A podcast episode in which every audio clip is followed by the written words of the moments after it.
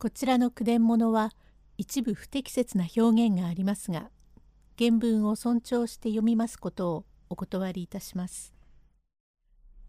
名人比べ第38席マリノブが自宅へ帰ろうとしていると岡っ引きが入ってきてカズマをかくまっていないか問います。さばかり繁盛をいたしても少しもおごる心を出しません。早く帰っておっかさんの好きなものを買ってあったかいものでも食べさせようと母を大切にいたしますから世間へあまり出ません人ではあったがこのお姿が臨機ではないがどうもおかしいと思ったのは宮脇一馬が女の姿で谷中随王山南泉寺の門を出るのを見かけどうもおかしい。芸者が先生のところへ訪ねてくるとは。黒ちりめんの羽織に八重菊の紋のついているのははてな黒ちりめんの羽織を着る者は深川の芸者ばかりだがというところに気がつきました。マリノブのためを思うだけになお疑りが起こって少しちんちんではないけれども嫌なことを問いかけてみるとマリノブが決してさようなことはない性格好が違やしないかとだんだん言われて大きに心も解けてこれからお菅は根岸のお行の松の脇に足立屋さんの寮があってそのお座敷に呼ばれて行ってしまいました。後を見送ってマリノブが女というものは頭のてっぺんから足のつま先まで心を止めてみるものだから人のなりふりをよく覚えているものだが女房のお姿が女と見るようでは一馬は知れずに守備よく根津の清水の我が宅で待っているだろう。早く絵を描き上げて家へ帰って一馬をかくまって母に会わしてやりたいという義義のある固い人でございますからそこそこに絵の具を片付けにかかるところへバラバラバラと中の口の方からかけて入ってきましたのはその頃の御用聞き俗に岡っ引きと言いますが町方の旦那方の用を聞いて歩きます手先で「へえごめんなさい」「はいどこから入ってきました?」「ええ先生大きにお日和がようございます。なんだ、肝を潰した。なんだ。ええ、先生。他の方ならばこんなことは言わねえんですが、あなたは名高い先生ですから、ご迷惑になるといけねえと存じ、わっちの旦那が心配して、マリノブ先生は何か縁があって、へえ、先生も上方へ行った方だから、ひょっとしてかくまうようなことがあるといけんからと親切に心配をしています。もし宮脇一馬をどうか先生隠さずにお出しなすって。なんだい一馬っていうのは。おとぼけなすっちゃいけません。大阪の大潮と組んだ宮脇島というものの子です。この2月あっちを逃げて夕べ十分に張り込んでいましたところがいまいましい南泉寺の藪の中へ逃げ込んだので今に出るかと思ってちゃんと張り込みをして攻めてきたがどこへ入ったかわからねえから縁の下まで探したが知れねえ。何でも本堂へ上がって戸棚へでも入っていると認めはついてるんです。他に出どこはないんですから隠さずにお引き渡しを願います。はあ、それはけしからん。思い違いじゃないか？わしは知らん。わしはここを借り切って今月いっぱいに絵を描かなければならんので、なかなか誰が入ったか夢中でいるから、とんとわからん。寺へ入ったと思うなら、那須所に掛け合うがいい。わしは知らんから。旦那へ、いやさ、先生、とぼけちゃいけません。お隠しになったことを確かに知ってきたんだ。誰も来ませんよ。何、こちらへ入ってはいけませんよ。そんなことを言わねえで、隠さずに本当のことを言って出してください。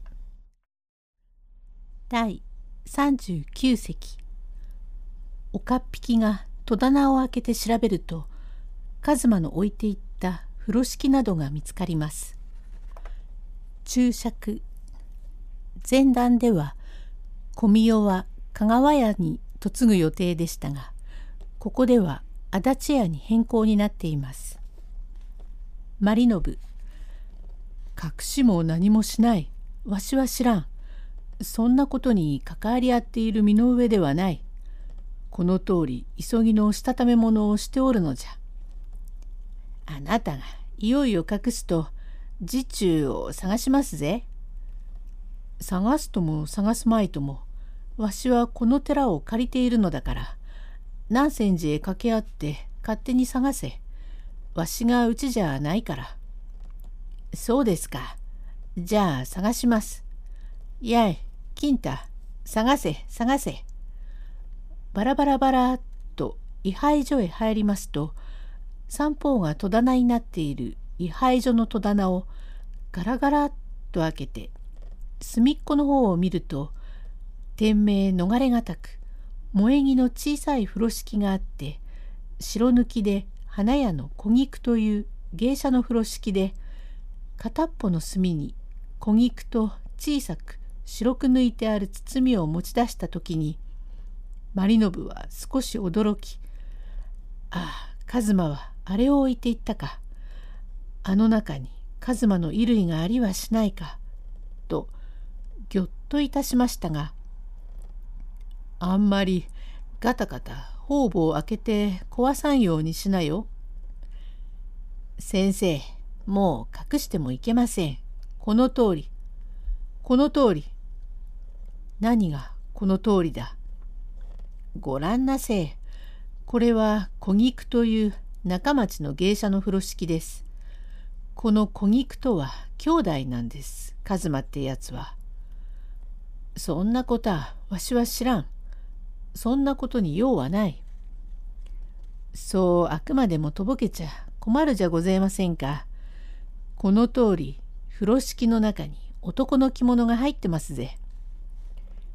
何が入っているかわしは戸棚まで借りはせん。那須所に行って掛け合いなさい。どこまでも白を切ってて、からどうもしようがないじゃありませんか。しようがないったって、わしは知らんというに。先生、これは小菊の扇子ですが、どういうわけでこん中に入っていたか知らんが、寒菊の絵を描いて、奏で、マリノブと書いてあるから、お前さんが書いてやった扇子でしょ？さよう、それはわしが書いてやった扇子だ。とぼけちゃいけません。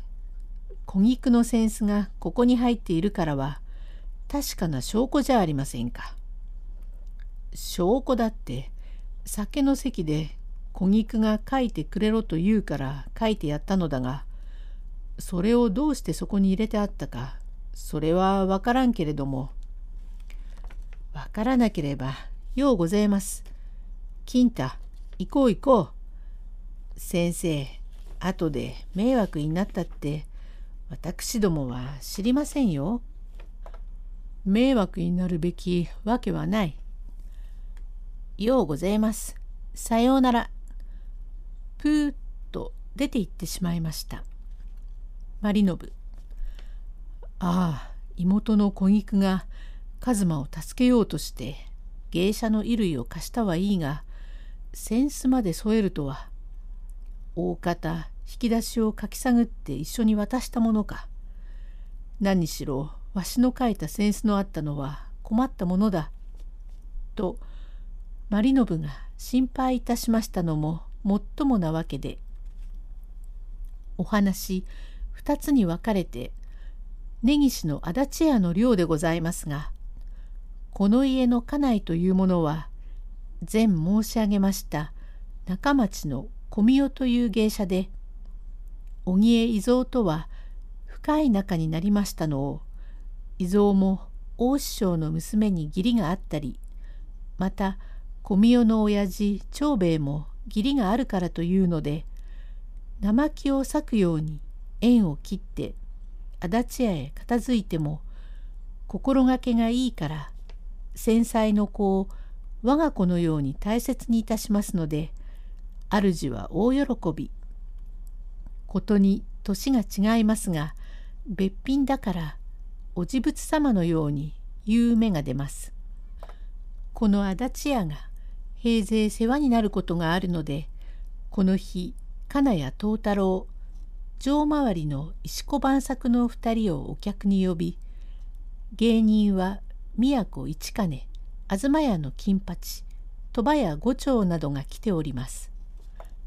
金谷藤太郎は坂東お菅がひいきだからお菅を読んで踊りを踊らせたらごちそうになろうというのでお菅が呼ばれることでございます。第40席へ続く